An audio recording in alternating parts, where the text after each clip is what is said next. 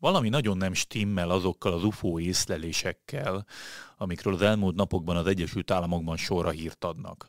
Miközben hosszú éveken keresztül az összeesküvés elméletek körében soroltak szinte minden olyan azonosítatlan repülő tárgyról szóló híradást és beszámolót, ma már az amerikai kormány meglepően nyíltan kommunikál nehezen azonosítható légi jelenségekről, azok lelövéséről, miközben még mindig rettenetesen kevés a konkrét információ. Nem véletlenül gondolják sokan azt, köztük Edward Snowden egykori amerikai hírszerző elemző is, hogy ez az egész csupán egy figyelemelterelés a fontosabb és botrányosabb kérdésekről. Üdvözlöm Önöket, a mikrofonnál Kulifai Máté. Ebben a podcast sorozatban rendkívüli cikkek, hírek hátterét igyekszem megvilágítani. Ha kíváncsi a folytatásra, kérem iratkozzon fel a YouTube csatornára, és állítsa be az értesítéseket a csengőgomb megnyomásával. Egyetlen hétvége alatt az amerikai vadászgépek három azonosítatlan repülő tárgyat, azaz UFO-t, bár a földön kívüli érintettséget nem látják sokan bizonyítottnak, lőttek le az Egyesült Államok és Kanada légterében. A Pentagonnak a nyilvános kommunikációja szerint fogalma sincs, hogy miket lőttek le, ami annak tükrében érdekes igazán, hogy napokon át vezető hír volt Amerikában, hogy zavartalanul repkedhetett egy kínai kém légballon amerikai légtérben, később azt is kilőtték, ahogyan ezeket is. Hétfő este sajtótájékoztatót tartott az amerikai újságíróknak John Kirby, az amerikai nemzetbiztonsági tanácsnak a kommunikációs vezetője, aki arról számolt be, hogy Joe Biden elrendelte egy nagy magasságban lebegő tárgy kilövését Alaszka partjainál. Elmondása szerint a kisebb méretű jármű nagyságának megfelelő henger alakú tárgyat már csütörtök óta nyomon követték, és azért kellett kilőni 12 kilométeres magasságban tartózkodó azonosítatlan eszközt, mert lehetséges veszélyt jelentett volna a civil, tehát polgári repülésre. Végül több F-35-ös vadászgéppel felderítették közelebbről is a tárgyat, vagy járművet, amelyet nem pilóta irányított, majd végül péntek reggel egy F-22-es vadászgép lőtte le ugyanolyan rakétával, mint amivel a kínai kémballonnak nevezett, szemmel is jól látható légi járművet lőtték le napokkal ezelőtt. Az minden esetre érdekes, hogy a veszélyességét és a pilóta vezérlését meg tudták állapítani, a funkcióját viszont egyáltalán nem ezeknek az ufóknak, azonosítatlan repülő tárgyaknak. A tájékoztatás szerint az amerikai hadseregnek és a kormánynak fogalma sincs, hogy a tulajdonos egy állam, külföldi állam, nemzet, cég vagy nagyvállalat-e, nem tudják, hogy mi volt a célja, de azt mondták, hogy a roncsokat be fogják gyűjteni ebből a tájékoztatásból akár az is feltételezhető, hogy akár egy időjárás megfigyelő egyszerű eszközről van csupán szó. Egyet leszögeztek, hogy nem kínai kém légballonról van szó, amiről még a korábbi napokban ugye szóltak a hírek, és amelynek a lelövését egyébként jól lehetett dokumentálni, szabad szemmel is lehetett látni, valamint arról is igyekeztek megnyugtatni a feleket és a nyilvánosságot, hogy nem földön kívüliekről van szó. A ezzel kapcsolatos feltételezés egyébként azt követően kezdett el terjedni, hogy az észak-amerikai légvédelmi, légtérvédelmi parancsnoksága, NORAD parancsnoka még vasárnap úgy nyilatkozott, hogy semmilyen lehetőségét nem zárnának ki az azonosítatlan légitárgyak származásával kapcsolatban, és egyébként maga az amerikai kormány sem fogalmazott meg egyértelmű cáfolatot, inkább azt hangsúlyozták, hogy nincs ok az ilyen jellegű aggodalomra. A harmadik lelőtt tárgyról, amit a Hurontó felett lőttek le, azt írták, hogy nyolc szögletű alakja volt, és valamiféle zsinórok lógtak rajta, tehát nem szemben a mások kettővel, amit viszont inkább henger alakúnak írtak le, és egyikről sem mondták, hogy ballonról lenne szó, tehát nem összefüggésbe hozható a kínai akhoz kötött kémeszközhöz.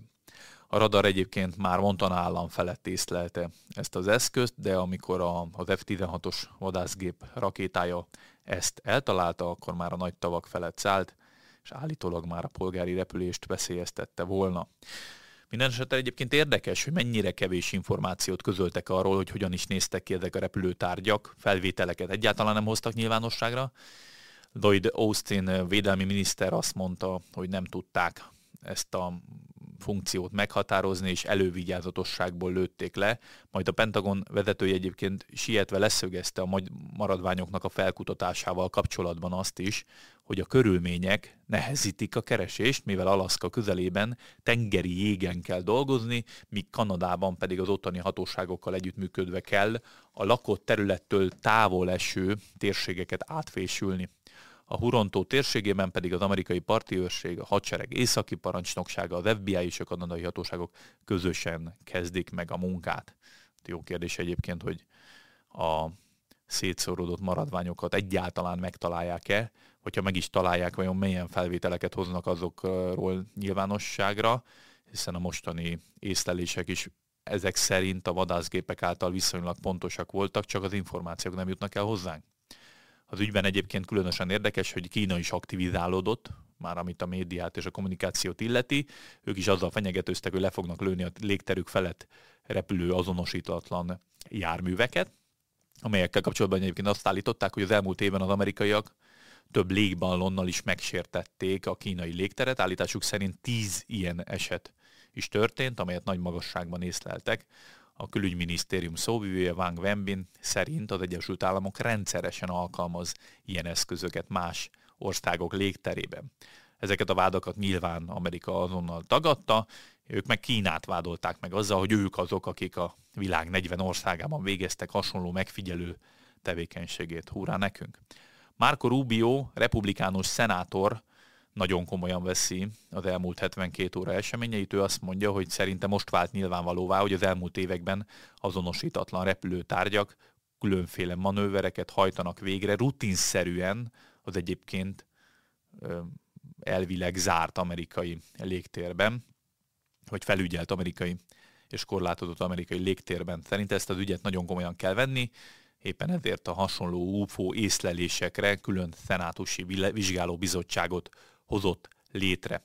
Egyébként, hogy mennyire komolyan veszik ezeket az észleléseket, az is bizonyítja, hogy Justin Trudeau kanadai miniszterelnök is hangsúlyozta, kijelentette, hogy nagyon komoly a jelenlegi helyzet, és ehhez mérten kezelik.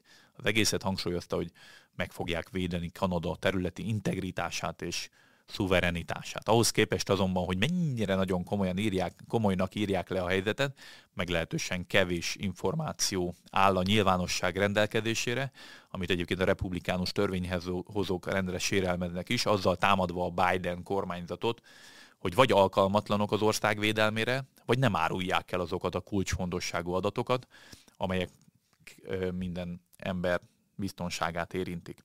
Van azonban egy egyáltalán nem légből kapott harmadik feltételezés is, amely szerint olyannyira koordináltanak tűnik a lelövések egymás utánisága az információknak a következés hiánya, illetve a kommunikációnak a módja, hogy ez inkább tűnik figyelemelterelésnek, mint valóságos veszélynek.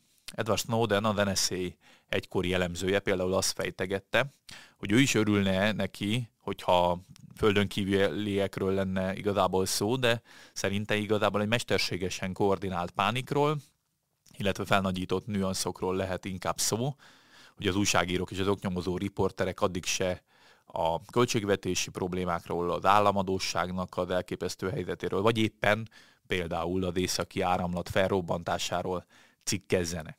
És valóban lenne egyébként miről írni, hírt adni, hiszen viszonylag kevesen dolgozták föl azt a botrányt is, amelyet Mark Esper volt védelmi miniszter, a Pentagon egykori főnöke robbantott ki, amikor egy telefonos átverésben elkotyogta, hogy az ukrán nép az Oroszország elleni konfliktusban lényegében a piszkos munkát végzi el az Egyesült Államok számára helyett. A, pet, a telefonbetyárok magukat Petro Poroshenko volt ukrán elnök képviselőinek adták ki, és így szedték ki Mark Esperből azt, hogy szerinte Oroszország növekvő befolyása problémát jelent a térségben, és egyébként az afrikai kontinensen is, és ezért az Egyesült Államok kész támogatni az ukránokat mindennel, amivel csak tudják, fegyverek, lőszer, hírszerzési információk, mivel a piszkos munkát lényegében ők végzik el, amit ők maguk az Egyesült Államokban nem akarnak elvégezni.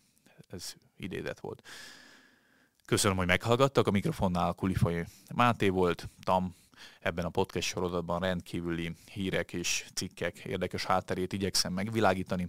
Hogyha kíváncsi a többi adásra, akkor kérem iratkozzon föl a YouTube csatornára, és állítsa be az értésítéseket a csengő gomb megnyomásával. Köszönöm, hogy meghallgattak minden jót!